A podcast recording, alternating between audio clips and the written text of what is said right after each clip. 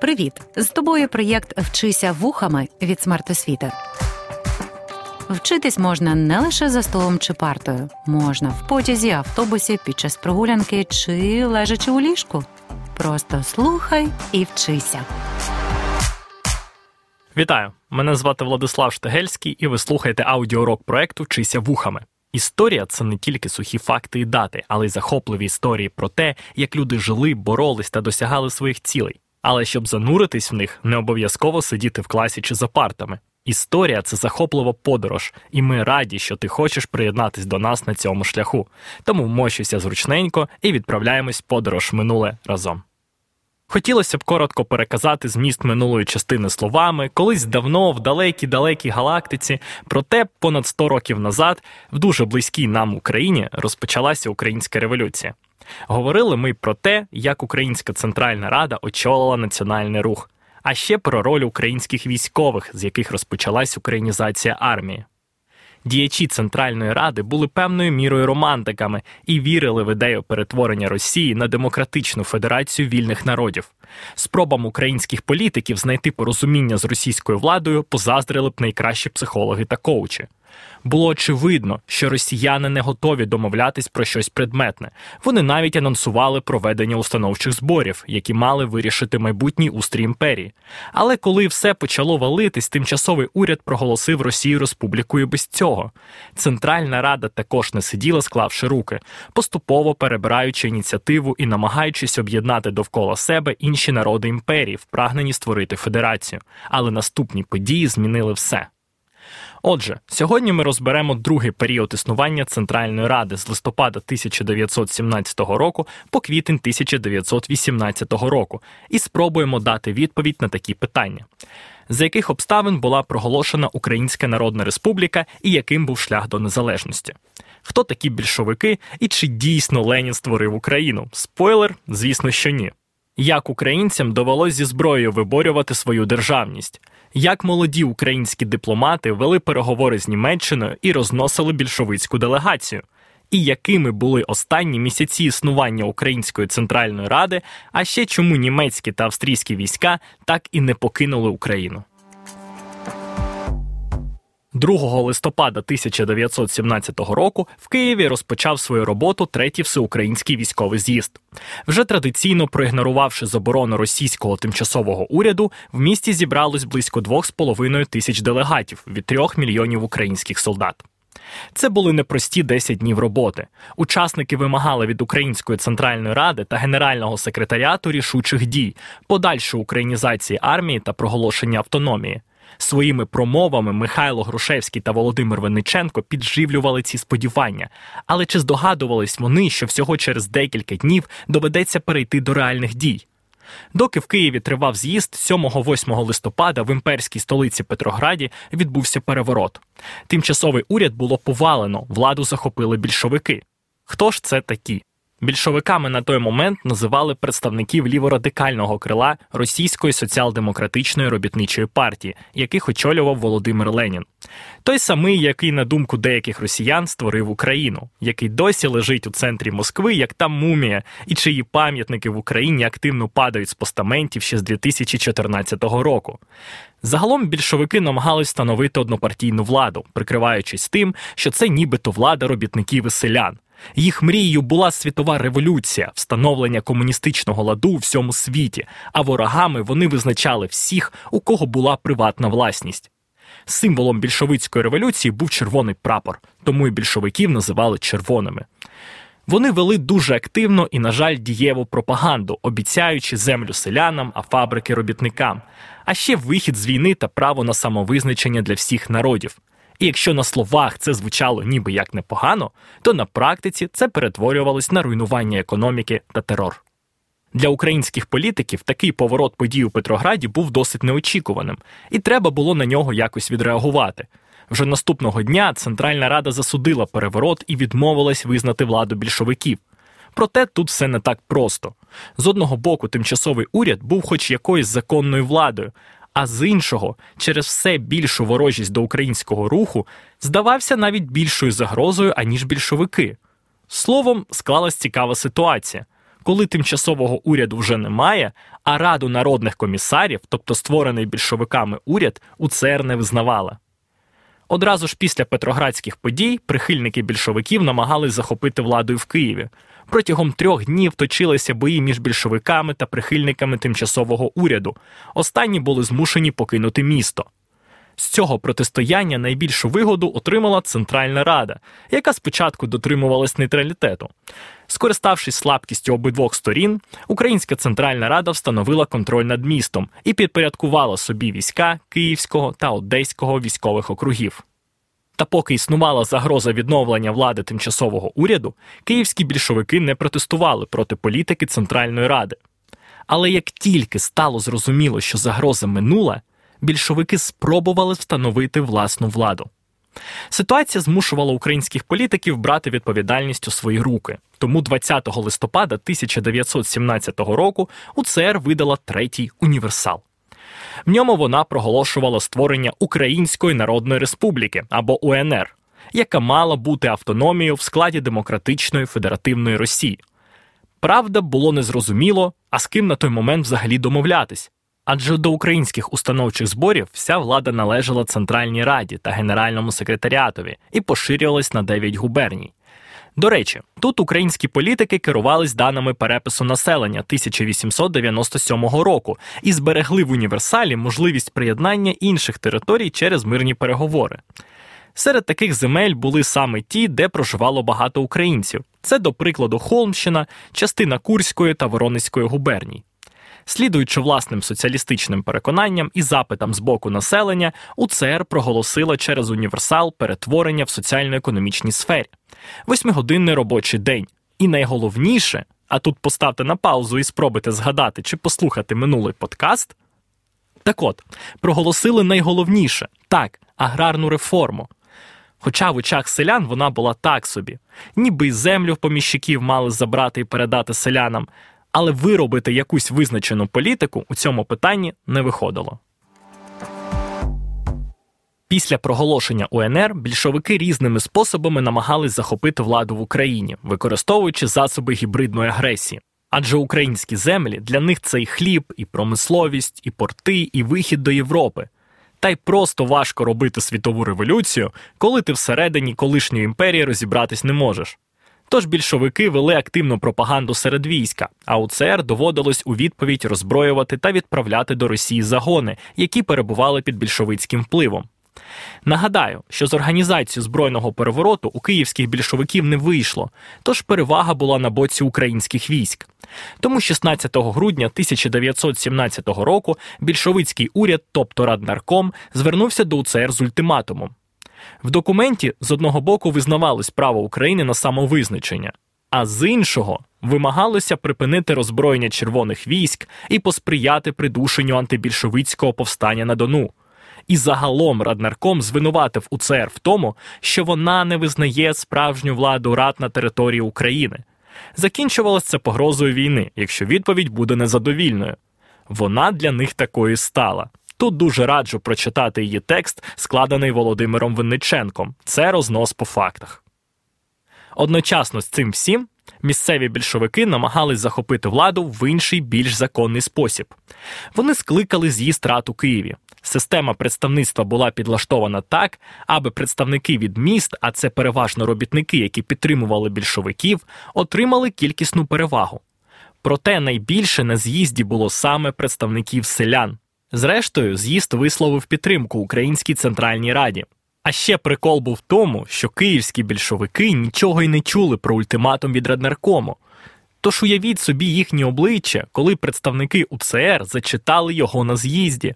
Ну, київським більшовикам довелося тікати. Російські більшовики формально оголошувати війну не хотіли, адже тоді б її сприйняли як іноземне вторгнення. А це б згуртувало усіх українців довкола УЦР. Тому більшовики пішли іншим шляхом. Утворили власну українську державу і воювали від її імені. Нібито українці самі воюють між собою. Тобто правильні українці, ті, що підтримують справжню радянську більшовицьку владу, і неправильні українці, що підтримують нібито буржуазну Центральну Раду. Вже двадцять першого грудня тисяча дев'ятсот сімнадцятого року російські війська захопили Харків. Під прикриттям російських військ місцеві і київські більшовики знову скликали Всеукраїнський з'їзд рад, тепер за своїми правилами. На з'їзді було проголошено створення радянської УНР, а також було створено уряд, народний секретаріат. Ух, не те, що ці генерали з Київського генерального секретаріату, а уряд народу. Але очевидно, що тепер УНР була і в Києві, і фейкова УНР-рад у Харкові, яка прикривала російську агресію. Саме звідси ростуть ноги про Харків як про першу столицю, але це трохи згодом. Якщо згадати сучасний меседж ворожої пропаганди, що нібито Україну створив Ленін, то й саме на цей сюжет фейкової УНР вони і посилаються. Це цікава маніпуляція, але зважте на інший цікавий факт. Бо, визначаючи власні території, фейкова УНР-рад керувалася чим? Третім універсалом Центральної Ради. Подібне росіяни робитимуть і надалі. Тобто пробуватимуть штучно розколоти українців за різними ознаками. Це і фінансування проросійських політиків, і збройна агресія під прикриттям фейкових утворень ДНР та ЛНР, і навіть пряме воєнне вторгнення. Прямо як у тисяча дев'ятсот сімнадцятому році. Як і ми зараз, наші предки тоді мусили чинити опір. Звісно, обставини залишаються різними, а рівень національної самосвідомості більшої частини населення неможливо порівняти з сьогоденням. Більшовикам століття тому таки довелося піти на поступки українському рухові. І це вже був вагомий відхід від ідеології. Адже більшовикам тоді довелось доводити свою українськість. В уряд призначали людей з українськими прізвищами. Ті, хто не знав української мови, придумували собі різні лайфхаки, як от більшовик Леонід П'ятаков. Він взагалі звертався заученою українською мовою фразою про те, що забув мову, коли був у засланнях, тому просив дозвіл говорити російською. Більшовицька армія, що вдерлась на територію України, не мала рішучої переваги за кількістю та якістю військ. Формально Центральна Рада мала значні сили українських вояків з фронту для опору тридцятитисячній більшовицькій орді. Проте ці вояки в реальності були втомлені великою війною і хотіли повернутись додому, а також взяти участь в розподілі землі. Нікуди не ділася більшовицька пропаганда, яка обіцяла роздати селянам землю, поки Центральна Рада з цим гальмувала.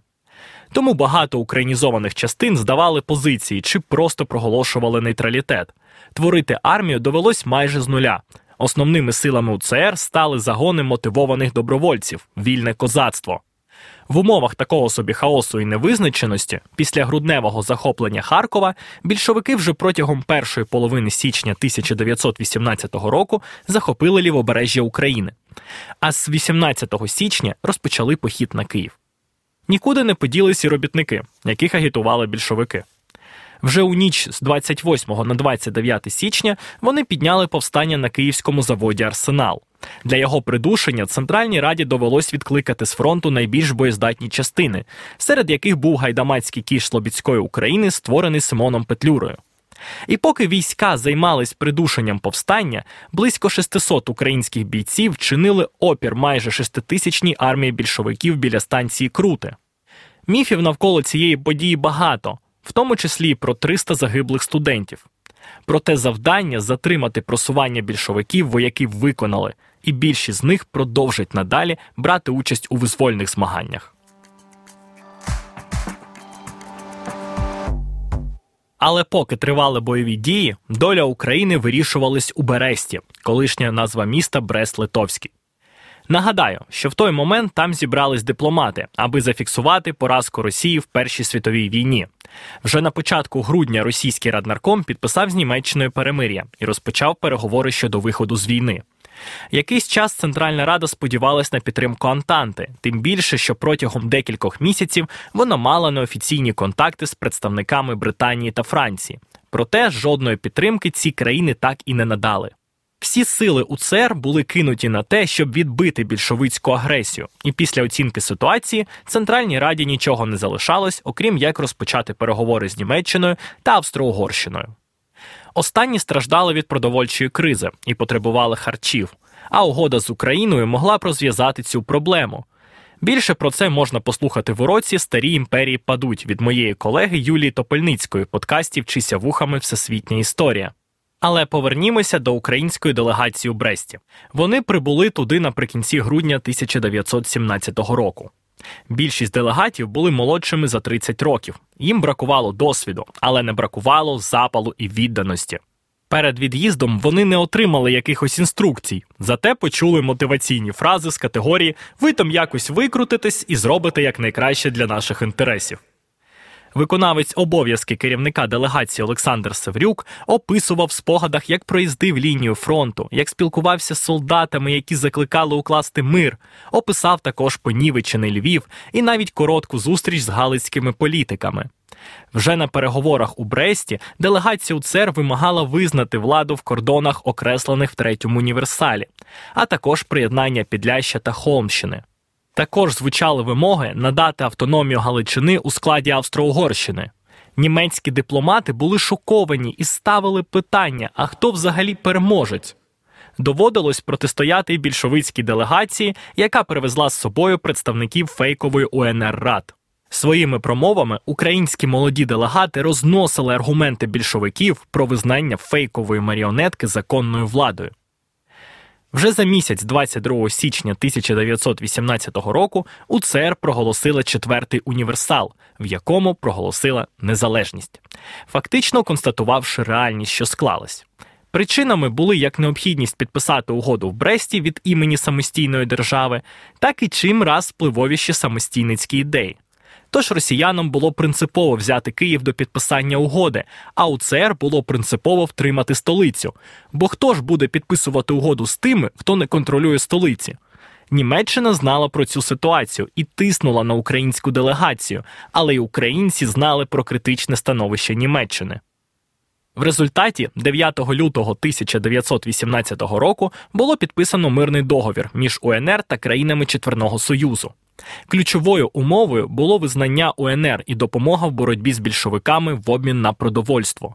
І вже протягом лютого-квітня тисяча дев'ятсот вісімнадцятого року вся територія УНР була звільнена від більшовиків, а росіяни зобов'язались розпочати мирні переговори з УНР. Хоч як би УЦР не переконувало українців, що німці та австрійці прийшли як друзі, після вигнання більшовиків вони встановили окупаційний режим.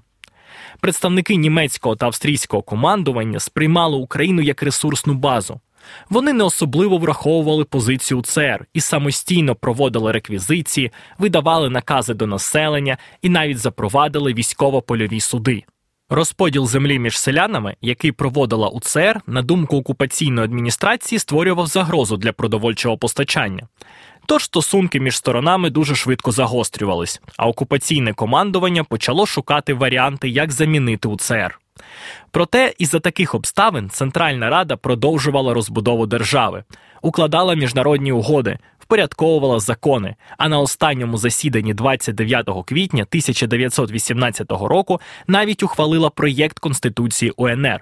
Проте цього ж дня, за підтримки Німеччини, Павло Скоропадський здійснить переворот, розпустить УЦР і встановить гетьманський режим. Отже, на початку листопада тисяча дев'ятсот сімнадцятого року загострення стосунків між тимчасовим урядом та Центральною Радою досягло свого піка. Ідеї проголошення автономії все частіше лунали як на різних з'їздах, так і від самих членів УЦР. До реальних дій українських політиків підштовхнув більшовицький переворот. Центральна Рада не визнала владу більшовиків і проголосила про створення держави – Української Народної Республіки. І хоча формально вона була автономією у складі Росії, проте за відсутності легітимної центральної влади УЦР проводила самостійну політику. Для червоних важливо було контролювати Україну. Більшовики були готові на все, аби залишитись при владі. Вони вкидали популістичні гасла, вели активну пропаганду в армії та в тилу, обіцяючи встановити мир та роздати землю селянам. Здійснюючи агресію, більшовики використовували різні методи – від спроб внутрішньо розколоти українців та створити фейкову державу до відкритої війни. У протистоянні з більшовиками українцям довелось наново створювати армію, вірну ідеям державності. А російська агресія остаточно перекреслила ілюзії про демократичну федерацію вільних народів. двадцять другого січня тисяча дев'ятсот вісімнадцятого року УНР розірвала формальний зв'язок з Росією і проголосила незалежність. Тому, можливо, і варто подумати про справжній День Незалежності України. Аби зберегти власну державність у протистоянні з більшовиками, Центральній Раді довелось звертатись за зовнішньою допомогою. Країни Антанти не були готові визнавати українську державність і надати хоч якусь підтримку. В тих критичних обставинах УЦР довелось розпочати переговори з Німеччиною. Дивлячись на ці події ретроспективно, можна хейтити українських політиків і говорити про їхню помилку. Проте, а чи був в них вибір? Очевидно, що і німці з австрійцями не допомагали на волонтерських засадах. За допомогою останніх вдалося вибити більшовиків з території України. Проте на заміну їм прийшов інший окупаційний режим. Але діячі УЦР продовжували розбудову держави і бачили її майбутнє як вільної і незалежної. На жаль, обставини продиктували інший хід подій. Дякую вам за увагу. З вами був Владислав Штегельський. До нових зустрічей. Проєкт «Вчися вухами» творить громадська організація «Смартосвіти» за підтримки Educo Foundation.